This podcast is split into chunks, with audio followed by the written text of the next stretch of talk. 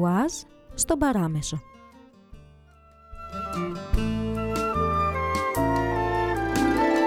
Γιάννη Νταουλτζή, τατουάζ στον παράμεσο, εκδόσεις Momentum. 14 διηγήματα που έγιναν ραδιοφωνικές ιστορίες κάθε Παρασκευή βράδυ στις 9 στο Μεταδεύτερο. Επιμέλεια παραγωγής ηχηδική επιμέλεια Νεφέρη Γαρδίτη. Η πρίκα της μάνας μου. Με κρέμασαν από τα πόδια. Τρύπησαν τους αστραγάλους μου.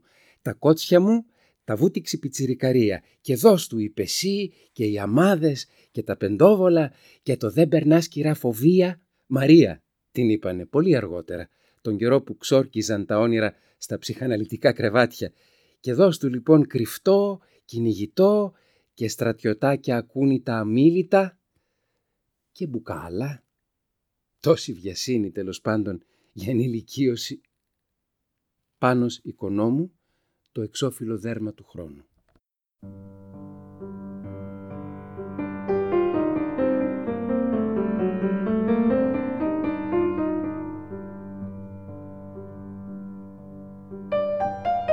Στο σπίτι μου έχουμε, καθώς μπαίνεις από την εξώπορτα στο σαλόνι αμέσως δεξιά, μια ραπτομηχανή ποδιού Singer. Συντηρημένη, βαμμένη, καλολαδωμένη. Τη φροντίζω. Θα είναι πάνω από 150 χρονών. Ήταν της μάνας μου. Η αδερφή μου την αποκαλούσε και γελούσαμε. Μοδίστρα.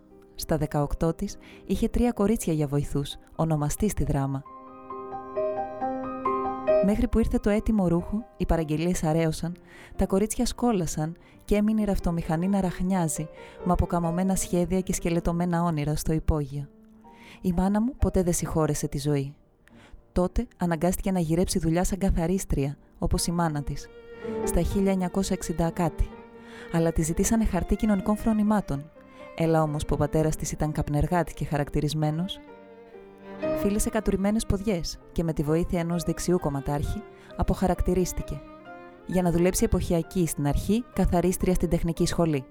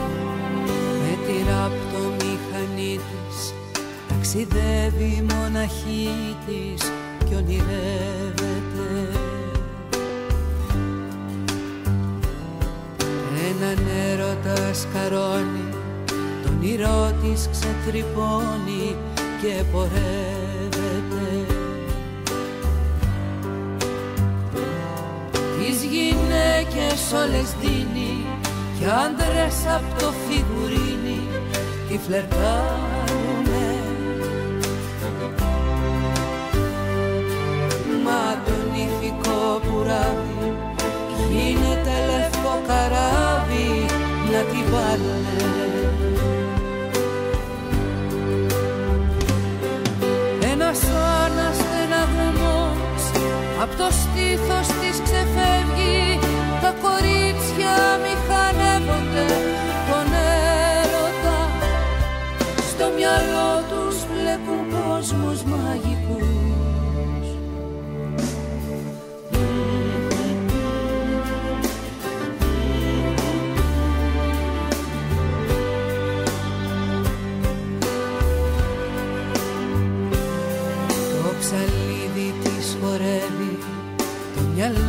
ταξιδεύει, αναστατώνεται. Και ο άντρας της σελίδας στην καρδιά της ηρωίδας προσγειώνεται. Τον καλεί στο κινητό του να έρθει με το άλογο του τη γιαμάχα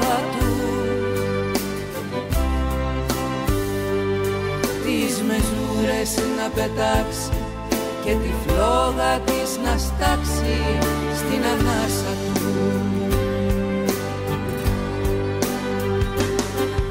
Ένας αναστεναγμός απ' το στήθος της ξεφεύγει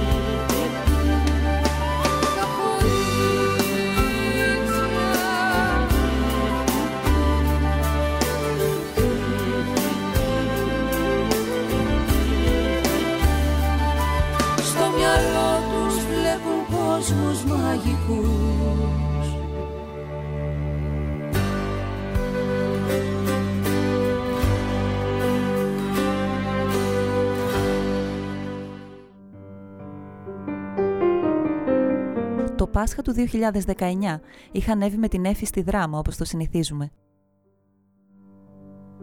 Εκεί γεννήθηκα, εκεί μεγάλωσα, από εκεί έφυγα.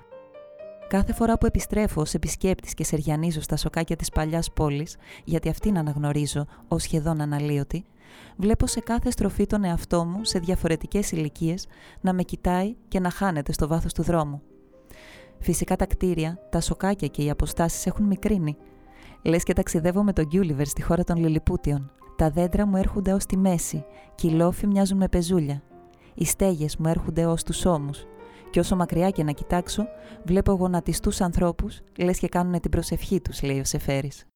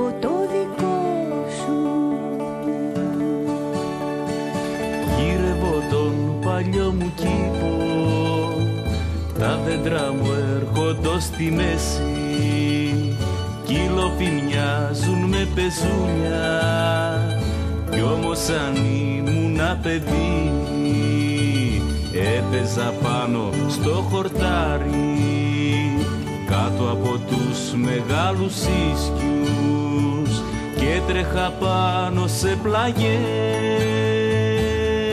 Ώρα πολύ λαχανιασμένος.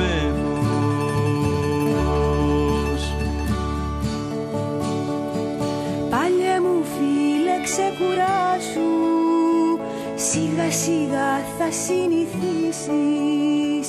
Θα ανηφορήσουμε μαζί. Στα γνωρίμα σου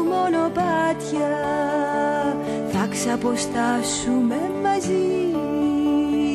Κάτω από το θόλο των πλατάνων σιγά σιγά θα έρθουν κοντά σου. Το περιβόλι και οι πλαγιές σου. Γύρευω το παλιό μου σπίτι με τα ψηλά τα παραθύρια σκοτεινιασμένα απ' το κισό. Γύρευω την αρχαία κολόνα που κοίταζε ο θαλάσσινος. Πώς θες να μπω σ' αυτή τη στάνη οι στεγές μου έρχονται στους ώμους. Κι όσο μακριά και να κοιτάξω Βλέπω γονάτις τους ανθρώπους Λες κάνουνε την προσευχή τους.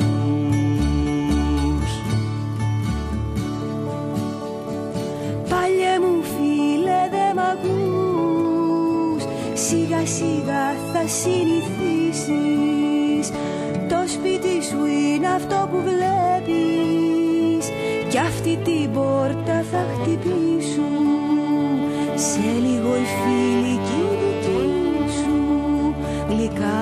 σε καλωσορίσουν Γιατί είναι από μακρύ φωνή σου; Σήκωσε λίγο το κεφάλι να καταλάβω τι μου λες. Όσο μιλάς τα ανάστημά σου Όλο ένα πάει και λιγοστεύει Λες και βυθίζεσαι στο χώμα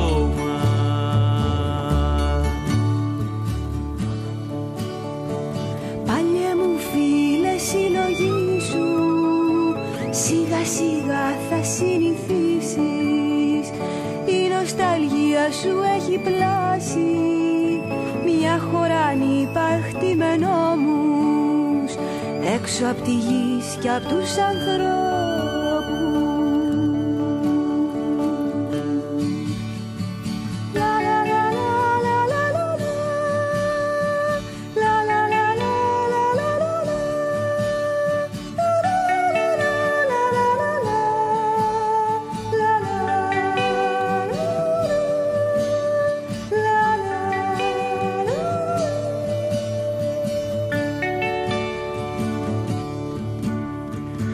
δεν ακούω τσιμουδιά. Βούλιαξε κι ο στερνός μου φίλος. Παραξενό πως χαμηλώνουν Όλα τριγύρω κάθε τόσο. Εδώ διαβαίνουν και θερίζουν. Χιλιάδες άρματα ντρέπαν οι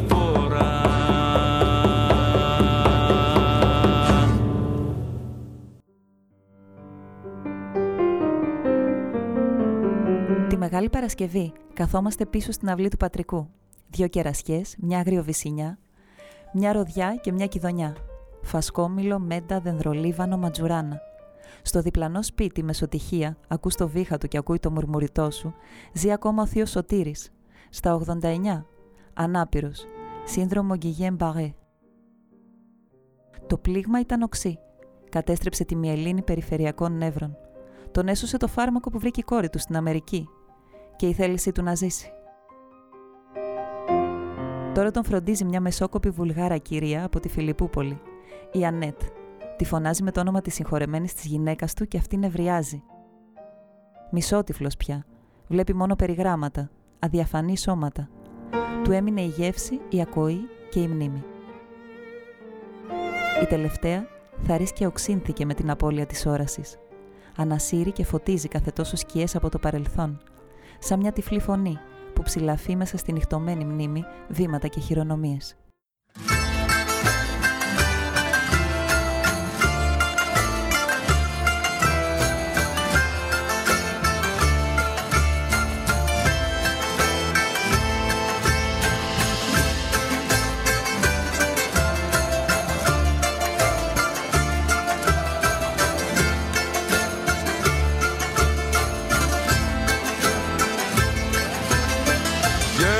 Λύκος, λύκος και τυφλός η μνήμη όταν πεινάσει.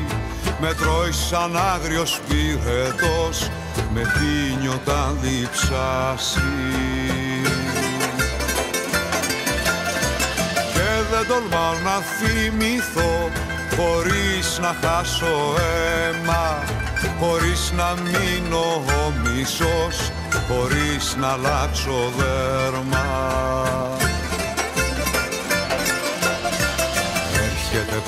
στο κρασί Ξέρει τα λάθη μου φαρσί. Ανήκει τη γυναίκα. Ψάχνω να δικαιολογηθώ. Μία κουβέντα θα της πω. Θα μου γυρίσει δέκα. Δείχνει τα δόντια το θεριό αν με πετύχει μόνο και πριν στο στόμα του να μπω μ' αφήνει και γλιτώνω. Και δεν τολμάω να θυμηθώ χωρίς να χάσω αίμα χωρίς να μείνω ο μισός χωρίς να αλλάξω δέρμα Έρχεται πάνω στο κρασί Ξέρει τα λάθη μου φαρσί Ανήκει τη γυναίκα. Ψάχνω να δικαιολογηθώ Μία κουβέντα θα της πω Θα μου γυρίσει δέκα Θα μου γυρίσει δέκα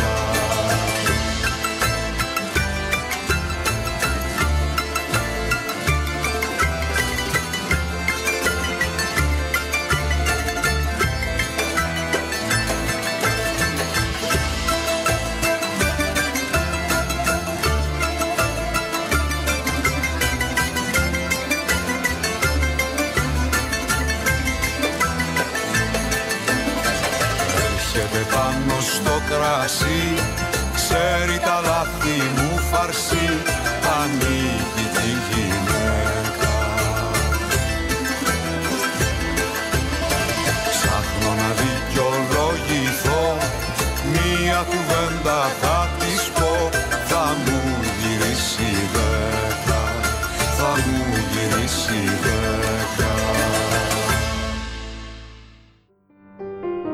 Μεγάλη Παρασκευή και πιάσαμε κουβέντα για την εποχή του, τη μάνα μου και αδερφή του, μοναδικό κορίτσι της οικογένειας. Η συζήτηση το έφερε στην πρίκα της. Ο συνήθως έπιασε το νήμα της αφήγησης από ένα σημείο άσχετο. Δεν ήθελα και δεν μπορούσα να τον διακόψω και να τον επαναφέρω. Μόνο έβαλα το smartphone στην εφαρμογή ηχογράφηση και πάτησα την ένδειξη έναρξη.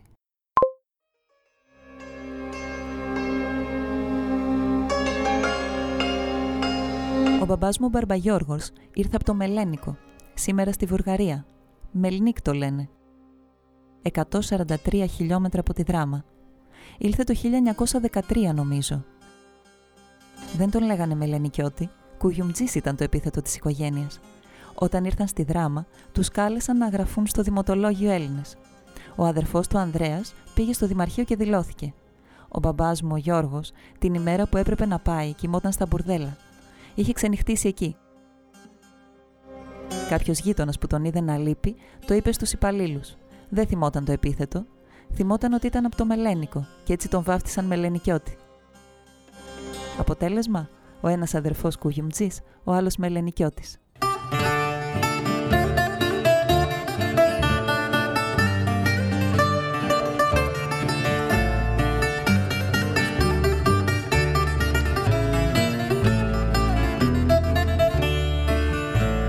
Ποιμάτα και το βίο μου. Κασέτες θα τα κάνω για να τα βάζουν να μ' ακούν όταν θα πεθάνω.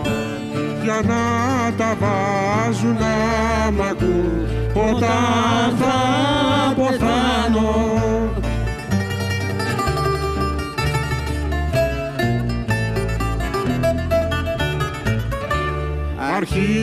Αρχίζω μαγνητόφωνο και πρώτα πριν απ' όλα Είμαι το κρίνο και με λες σταυρό καραμανιόλα Είμαι το κρίνο και με λες σταυρό καραμανιόλα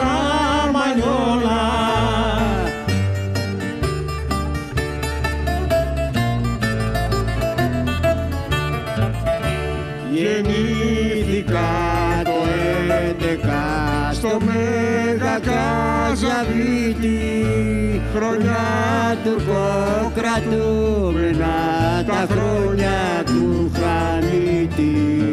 Χρόνια τουρκοκρατούμενα τα χρόνια του Χαμίτη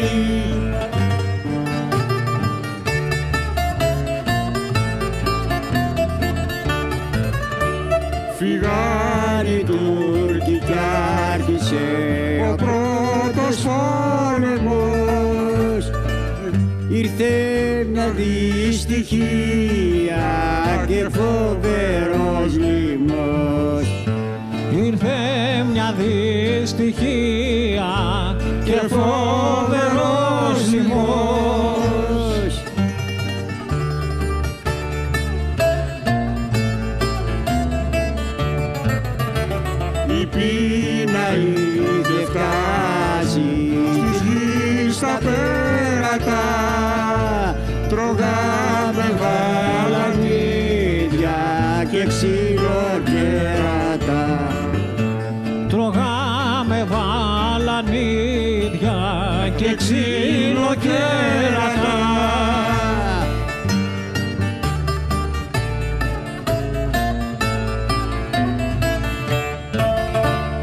από τα ξυλοκέρατα βράζαμε τα κουκούτσια.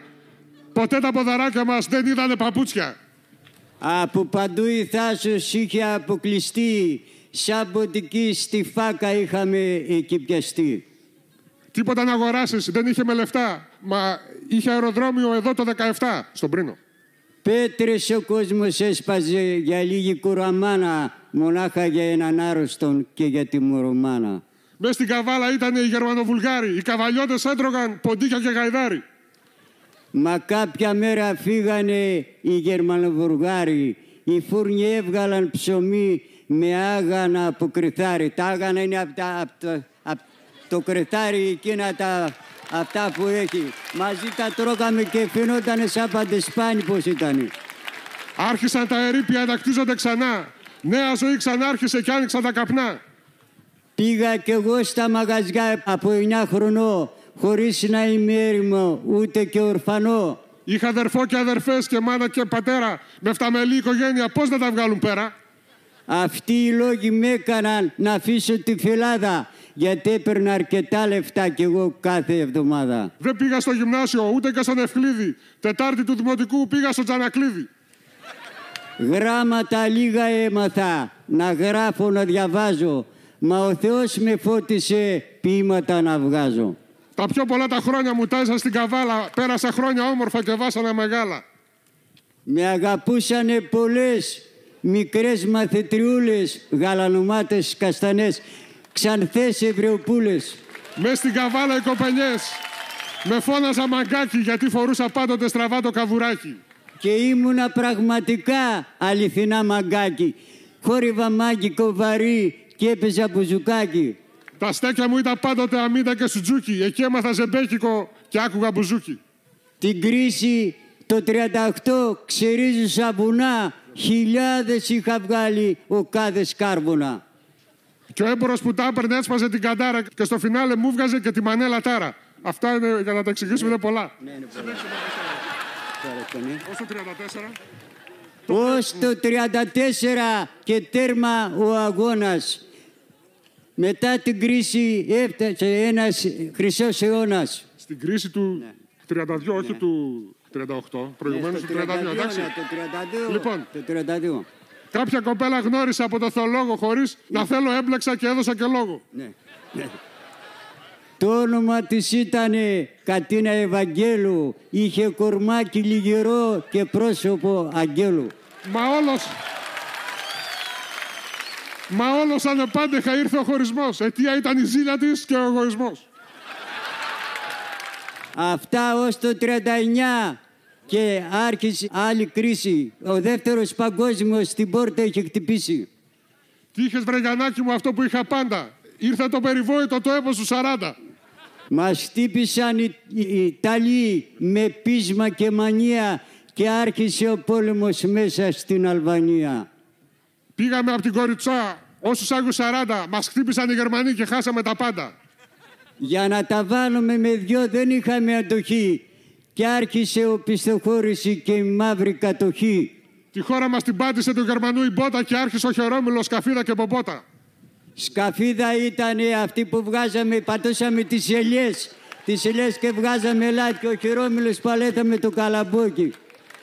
Κατέβηκαν οι Βούλγαροι στη Θάσο, στην Καβάλα. Στρογγύλια μάλλον σφόρτωνα στο Μίτκα στην, στην Καψάλα. Ο Μίτκας ήταν ένας οδηγός, είχε το αυτοκίνητο και φορτώναμε Δουλεύαμε σαν ήλωτες, μας γάζα το σουμί. 40 μέρες δούλεψα, δεν πήρα ούτε δραχμή. και έφυγα στην Κεραμωτή δουλειά εκεί να πιάσω σε μια πατόζα βοηθός ψωμί για να χορτάσω. Μα από τα πολλά κουνούπια και από την υγρασία με έπιασε ένας πυρετός, βαριά ελονοσία. Γύρισα πίσω στο χωριό γιατί ήθελα να πεθάνω. Μα είμαι και στενάχωρος, κάτι έπρεπε να κάνω. Με γαϊδαρνή υπομονή και με πολλή προσπάθεια, σε λίγες μέρες έμαθα και έφτιαχνα καλάθια. Σαν το μιλήσει έτριχε ο κόσμος για να πάρει και αρχίσανε να πέφτουνε τα λέβα με το φτιάρι. Αγόραζα τα πάντα της μαύρης αγοράς, γιατί όπως λέει ο λόγος μιλούσε ο παράς. Κι αν μ' αγαπούσανε πολλές κι αν στέλνανε προξενιά δεν ήτανε της μοίρας μου να παντρευτώ καμιά. Κάποια κοπέλα έκλεψα από τη γειτονιά, ήμουν 32 χρονών εγώ και εκείνη 19. Όμως αυτό που έκανα ήταν παρανομία. Γι' αυτό μας στεφανώσανε με την αστυνομία. Αποδιωγμένοι και οι δυο μακριά από τα σπίτια να πάνε να χτίσουμε φωλιά σαν τα μικρά σπουργίτια. Κάνουμε το σπιτάκι μας μακριά από το χωριό και οι δυο μαζί παλέψαμε για το νοικοκυριό. Δυο κοριτσάκια κάναμε που μένουν στην Καβάλα. Η πρώτη είναι κεντήτρια, η δεύτερη δασκάλα. Έψαχνα να βρω την καλή, μας στα στερνά τη βρήκα. Ήτανε αφιλότιμη, κρυμμένη μες στο Ίκα. Όμως πολύ κουράστηκα να το πετύχω αυτό. Μα κάθε μήνα πέφτουν 2,38. Τόσο παίρναμε τότε, 2,38 σύνταξη. Η διαθήκη μου. Πριν αποθάνω και τα φω θα αφήσω διαθήκη. Τα πείματα να ακούγονται πετρέλαια και καθήκη. Ακούγονται και όλα αυτά που έγραψα για μένα. Να σας τα πω καλύτερα και πιο συγκεκριμένα. Έχουμε κάποιο στο χωριό, το λένε Μπαρμπασταύρο, μέσα στα κατόγια τριγυρνά να βρει κρασάκι μαύρο. Το άσπρο δεν το κυνηγά, ούτε και κοκκινέλι. Το θέλει να είναι μπρούσικο και όχι γλυκό σαν μέλι. Κι αν είχε όσες έχει πιει μπουκάλες μαύρο ίνο, πολύ μεγάλη θα είναι για ταβέρνα μέσα στον πρίνο. Χωρίς λεφτά να πίνανε του πρίνου οι μπεκρίδες, σαν σωροπόνι να άρχονται να πέφτουν σαν ακρίδες.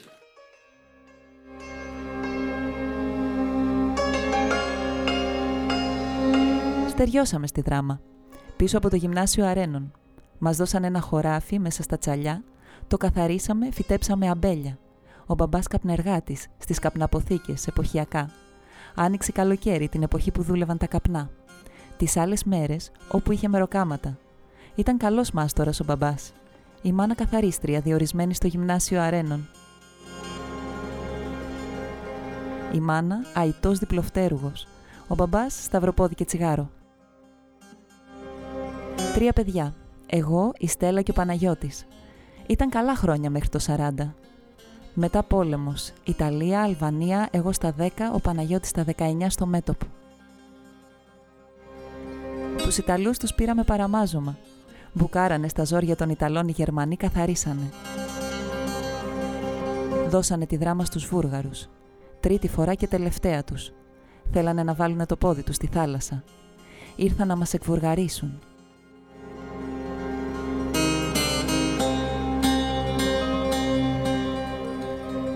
Ο Παναγιώτης γύρισε με τα πόδια, όπως σχεδόν όλοι. Τσακισμένος, κουρελής, με ένα άρβιλο. Το άλλο πόδι τυλιγμένο με κομμάτια χλένη.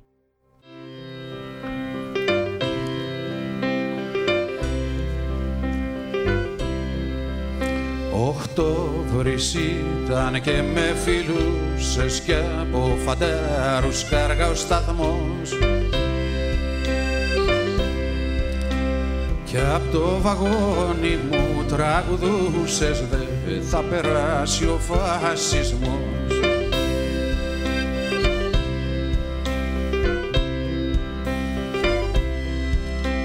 Κι ήρθανε μπόρες κι ήρθανε χιόνια κι όλο αργούσε ο γυρισμός και μου μινούσες με χελιδόνια δε θα περάσει ο φασισμός.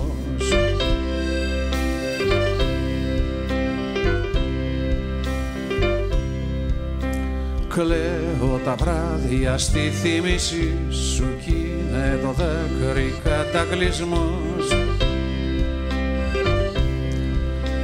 Που έχεις πληρώσει με τη ζωή σου και έχει περάσει ο φασισμός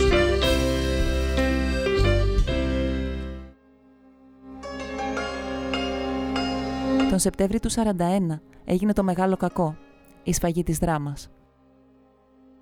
Τα ξέρεις αυτά εσύ, είσαι διαβασμένος, στα έχει πει και η μάνα σου. Εγώ τότε στα 11 δεν πολύ καταλάβαινα. Από το παράθυρο έβλεπα κάποιους το γύρω-γύρω, φάτσες δεν ξεχώριζα, να σκάβουν στα τσαλιά και να ανοίγουν βαθιές γούβες, μετά να πυροβολούν οι άλλοι και αυτοί να κυλάν στις γούβες. Εγώ να τσιρίζω και να κλαίω. Παίζουνε, με είπε η μάνα, και ησύχασα χωρίς να την πιστέψω. Τον Μπαρμπαγιώργη τον είπαν να κρυφτεί. Στην αυλή μας ήταν βόθρος και από πάνω δωματιάκι ξύλινο για τουαλέτα. Εκεί τον έχω μάνα και του έδωσε ένα ξύλο να ανακατεύει τα σκατά, να βρωμάει όταν έρχονται για μάζωμα οι Βούργαροι να μην πλησιάζουν από την πόχα. Τον Παναγιώτη τον έχωσε στο πατάρι, ανάμεσα στο ταβάνι και τα κεραμίδια. Όταν τελείωσε το πολύ κακό με τους Βούργαρους, ο Παναγιώτης έφυγε για το Βερολίνο. Από τότε μέχρι το 47, έξι χρόνια, τον χάσαμε. Μηδέ φωνή, μηδέ ακρόαση. Τον είχαμε για ξεγραμμένο με το κακό που γίνηκε στο Βερολίνο. Το 47, ντύπ ξαφνικά, εμφανίστηκε το φάντασμά του.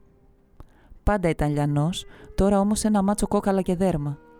Μας είπε ότι τον βρήκαν Αμερικανοί φαντάροι μαζί με άλλους μισολυπόθυμος σε ένα καταφύγιο που μπλόκαρε με τους βομβαρδισμούς. Ευτυχώς ο εξαερισμός δούλευε.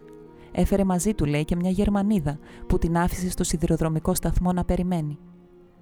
Να τη φέρω, ρώτησε τη μάνα. Όχι, τον είπε η κυρία Μάρθα και ο Παναγιώτης πήγε στο σταθμό και γύρισε μοναχός. Τα άλλα δεν τα ξέρω.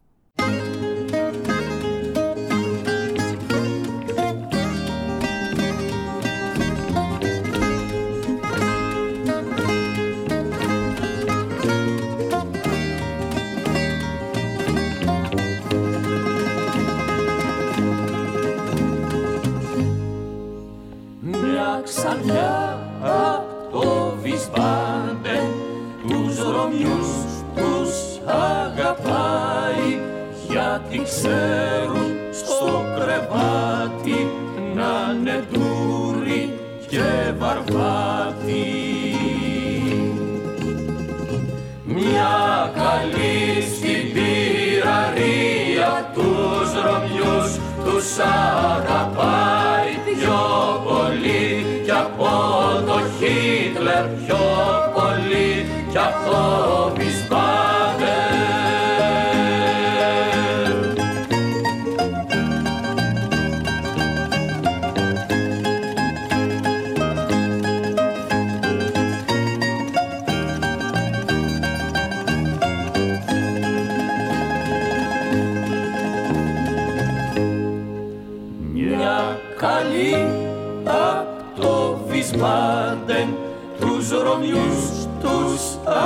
αγαπάει εδώ και μισό φεγγάρι γίναμε τρελό ζευγάρι.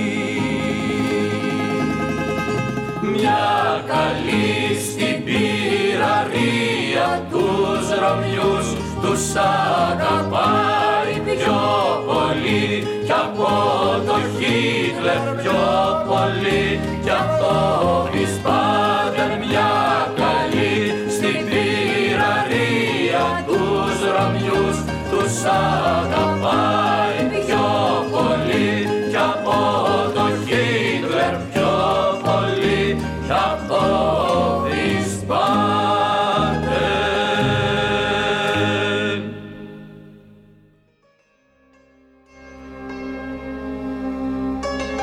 Το 43, αφού τα πράγματα με τους Βούργαρους ολοένα και σφίγγανε, η μάνα πήρε την απόφαση να φύγουμε για τη Σαλονίκη. Άλλη επικράτεια εκεί, με Γερμανούς και Έλληνες συνεργάτες, κλίμα πιο ελεύθερο και λιγότερο επικίνδυνο από τη βουργαρική δράμα. Για να πας, έπρεπε κάποιος από εκεί να σε κάνει πρόσκληση. Ήταν τότε μια Σαλονικιά η Σοφία, αδελφή της Θείας Μαρίκας και μας κάλεσε. Ο μήνας της αναχώρησης ήταν ο Δεκέμβρης. Φτιάξαμε μπόγους Σφάξαμε και βράσαμε τα κοτόπουλά μας, τα βάλαμε σε ένα κουβά. Τον κουβαλούσε ο μπαμπάς. Φορέσαμε τα ρούχα το ένα πάνω από το άλλο. Δύο-τρία υποδήματα που είχαμε, τσουράπια, κάρβουνα, το ούζο, τον καπνό, τις κουρελούδες ανάκατα. Μπήκαμε στο τρένο. Στα πορόγια είχε φυλάκιο. Μας κατέβασαν για έλεγχο, μας τα πήραν οι Βούργαροι σχεδόν όλα. Χάθηκαν δέματα ολόκληρα, όπου βλέπαν σόλες καινούριε τις ξύλωναν, ψάχνανε για λύρες, τσιπλάκιδες ήταν.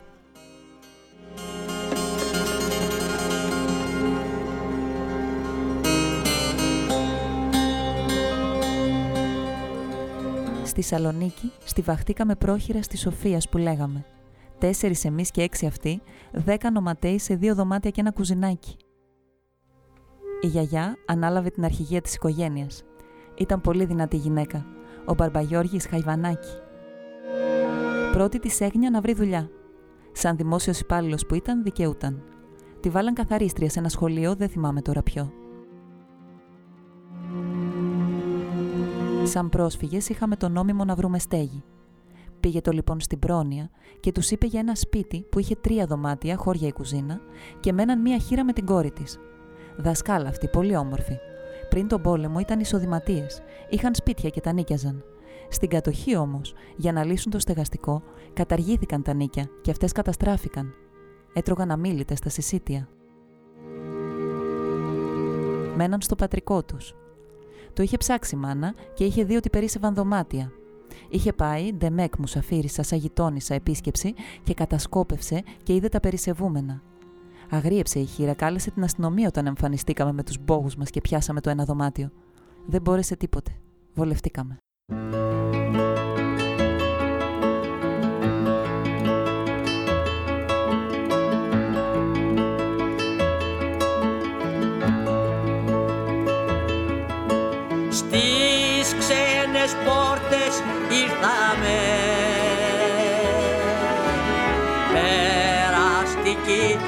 Ζητιάνη και κάποτε χτυπήσαμε στα σπίτια που αγαπήσαμε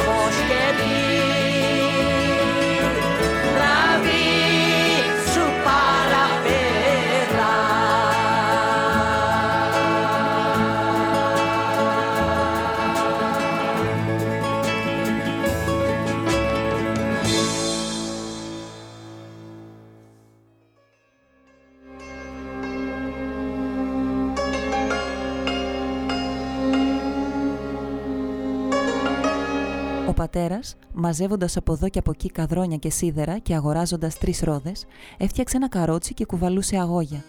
Έκανε τον χαμάλι στο βαρδάρι, πουλούσε και δαδί. Έβγαζε καν το ψωμί της μέρας. Εγώ στα 13.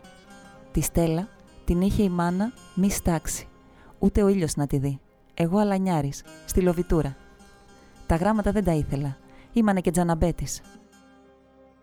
Επέμενε η Μάρθα να πάω στο γυμνάσιο.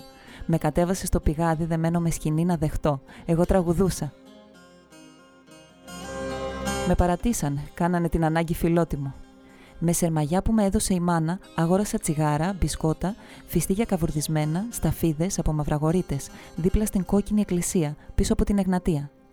Εκεί έβρισκες ό,τι ήθελες. Έγινα άσος στα παζάρια.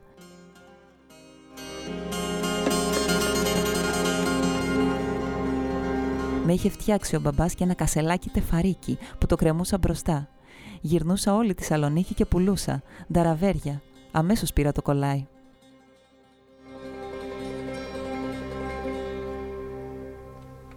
Για να γυρίσω στο σπίτι, στη Δεσπερέ 4 μέναμε, έπρεπε να περάσω από την οδό Πολωνίας, πίσω από την Αγία Σοφία.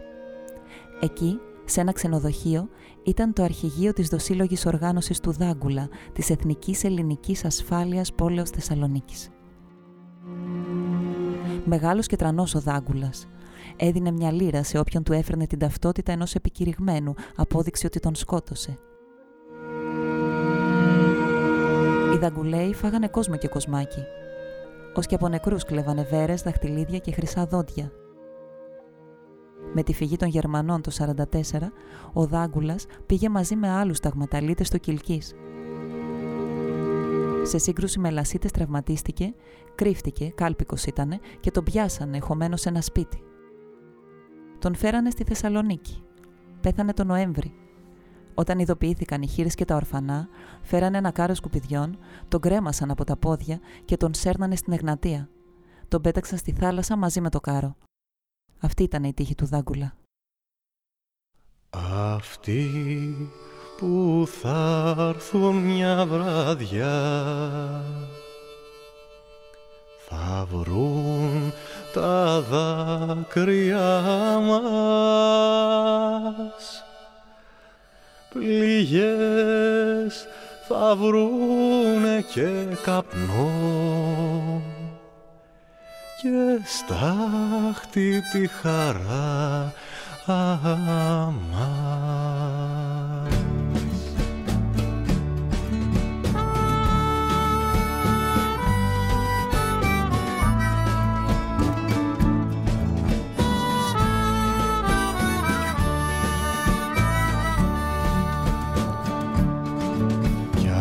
θα μου πάρουν τη φωνή.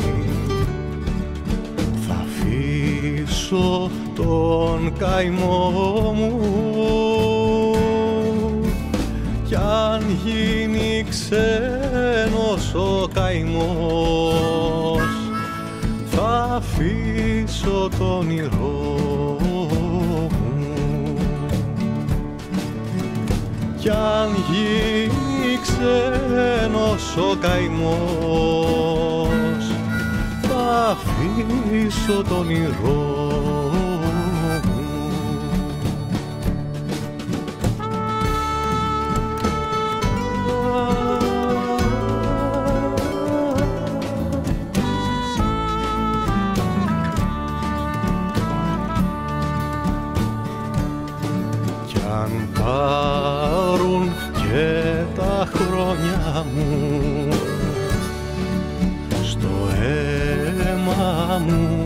θα μείνουν κι αν γίνει το αίμα μου νερό πουλάκια θα το πίνουν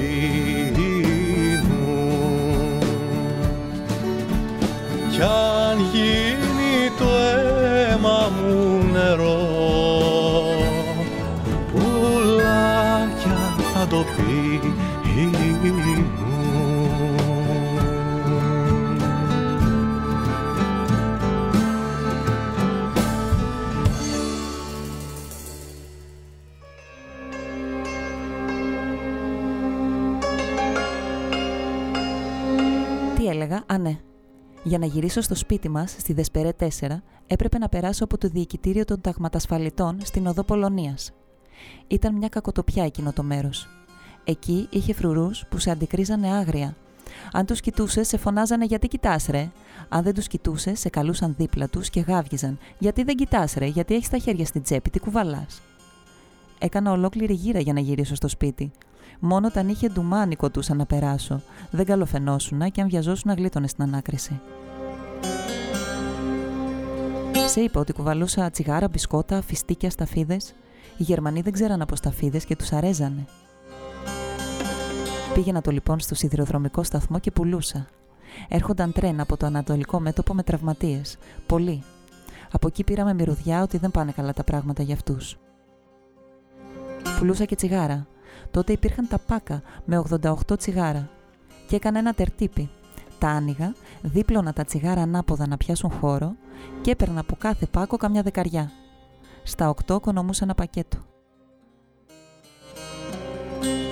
Τα Σαββατοκύριακα δούλευα λούστρος στι εκκλησίες απ' έξω και στο Βασιλικό Θέατρο απ' έξω. Μετά με πήρανε μέσα, ήμουνα στο προσωπικό. Στραγάλι, φιστίκι, γκαζόζα. Ήταν, θυμάμαι, ο Θίασο Κωνσταντινίδης Σταυρίδη. Γυρνούσα, πουλούσα στο διάλειμμα. Δύο παραστάσεις, απογευματινή και βραδινή. Μια φορά η οργάνωση του Ερυθρού Σταυρού έστειλε ελβετικά καράβια. Δεν τα πείραζαν. Αράζαν εκεί, στο γυαλό, δίπλα από το λευκό πύργο, στο τελωνίο και ξεφόρτωναν γαλέτες. Εκεί ήταν ένας Αλέκος Δρακόπουλος, δραμηνός. Ήμασταν η διατάξη, τελευταίο θρανείο.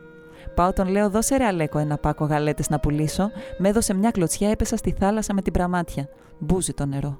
Κοκάλωσα. Οι ψαράδες με βγάλανε. Χάθηκαν όλα, κλάμα εγώ. Γύρισα σπίτι πατηρισμένο. Δεν πειράζει, με είπανε. Με έκανε άλλο κυβότι ο πατέρας. Άντε πάλι εμπόρια. Τότε έμπλεξα με την ΕΠΟΝ. Ούτε ήξερα τι θα πει ΕΠΟΝ. Μ' άρεσε όμως αυτό που κάναμε. Περνούσαν τα ψωμιά για το γερμανικό στρατό φορτηγά ολόκληρα μπροστά από τα μπουρδέλα προς την έκθεση. Εγώ ήμουν στην επίθεση. Σταματούσα μπροστά στο φορτηγό και ζητούσα τσιγαράκι και πήγαινα να το ανάψω από το φως του αυτοκινήτου. Γέλια και πειράγματα οι Γερμανοί, οι άλλοι από πίσω κλέβανε. Όταν τα πράγματα σκούρεναν, δύο πιο μεγάλοι της περιφρούρησης μαλώνανε τάχα. Τι τάχα, κανονικές μπουνιές, κλωτσιές, αίματα, τραβούσαν την προσοχή και μέσα στον ταβατούρι εμείς το σκάγαμε. Κρυβόμασταν στα υπόγεια ουρητήρια. Ό,τι αρπάζαμε τα έπαιρνε το κόμμα και τα έδινε σχεδόν τσάμπα.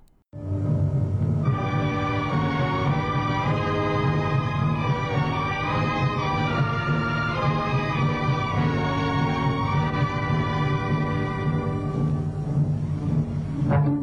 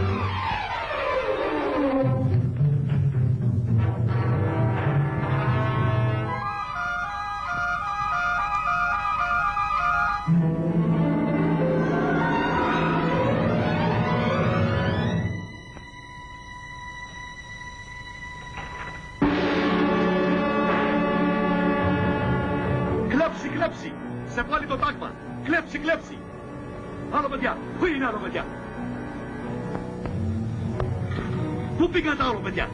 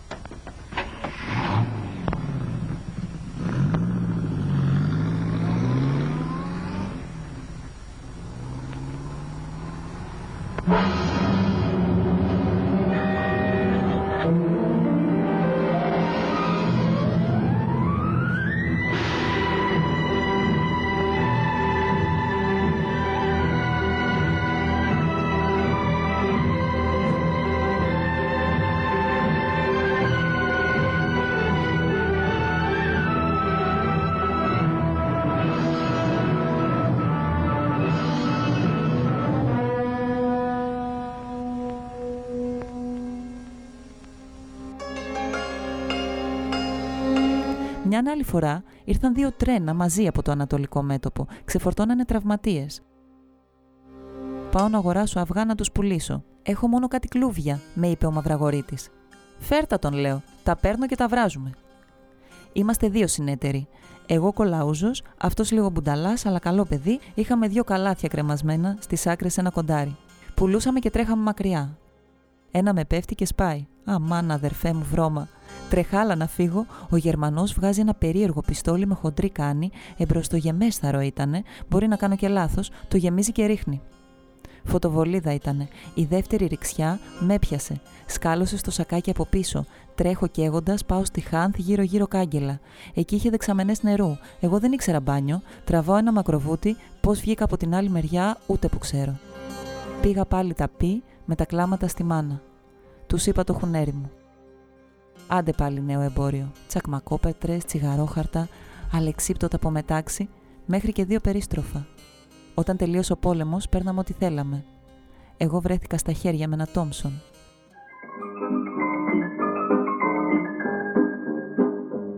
Με κασελάκι χρόνια τριγυρνώ, με στο σοκάκι πάντα την περνώ. Σέρνω το βήμα μου βαρύ και αργό, αλήθεια πάντα που καρά στο μολογό κι εγώ. Μα απ' το καιρό το πονηρό που πουλήσα καρούπι, λεπτά μουρά και τσοκ-παρά μαζεύω σε ένα κιούπι και κερδίζω και πλουτίζω, δίχως να λόγο και την άρτα φοβερίζω και πουλάω και την κάτα για λαγοτσέγκο οι πρωί που καράδες, οι γέμισαν όλοι οι παράδες και γυρνάμε πλούσιοι στην πιάτσα. Μα ποτέ δεν λέμε ρισάφι, το χαρούπι βγάζει χρυσάφι και έχω πεντοχίλιαρα ξεμάτσα. Έχουμε βίλες και οκέλες και όταν γουστάρουμε κοπέλες έχουμε κράχτη το παράγια φιλικά. Και λοιπόν με αυτό το τράτο μπορούμε και στον παπαστράτο να του πασάρουμε αν θέλει δανεικά. Ωχ, είμαι σκουζές, ωχ,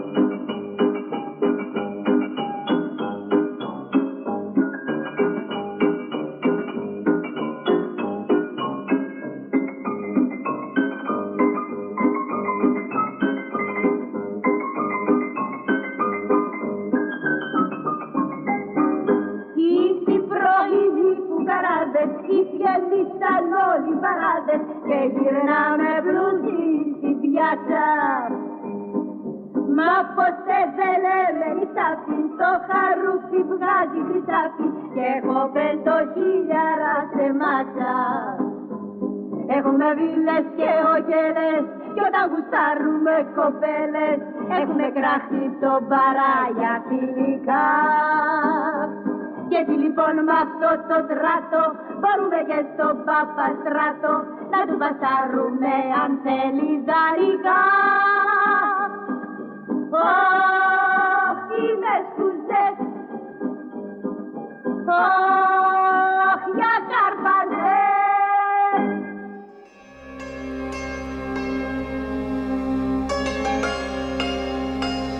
Αρχές του 47 φύγαμε για τη δράμα.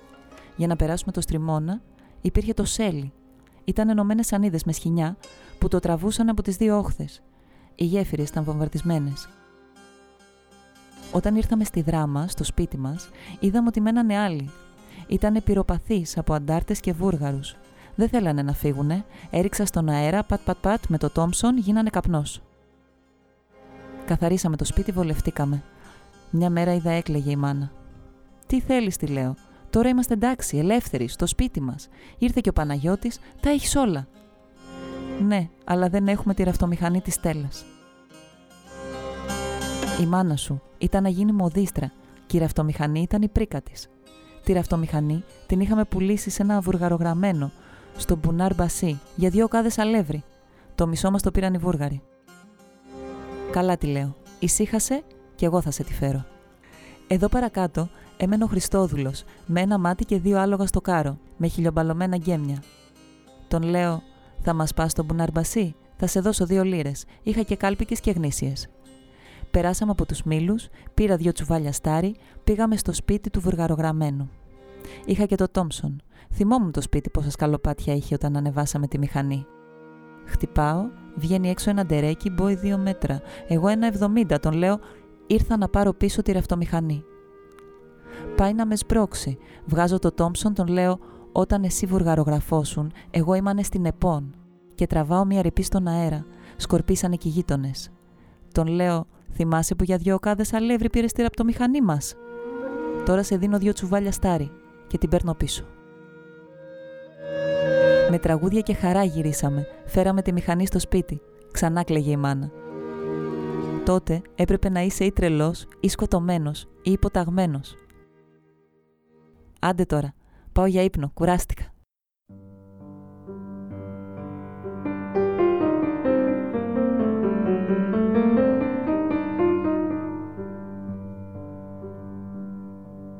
Οι γη μου με ρωτούσανε όταν ήταν μικρή τι την κρατάς αυτή τη σαβούρα ρε πατέρα και δεν παίρνεις μια ηλεκτρική μηχανή; Οι φίλοι, όταν πρωτομπαίνουν στο σπίτι, βλέπουν στο σαλόνι, αμέσως μετά την εξώπορτα δεξιά, τη ραπτομηχανή ποδιού Σίγκερ, συντηρημένη, βαμμένη, καλολαδωμένη και λένε «Ωραίο κομμάτι, από το μοναστηράκι» «Όχι» τους λέω, «Πρίκα της μάνας μου».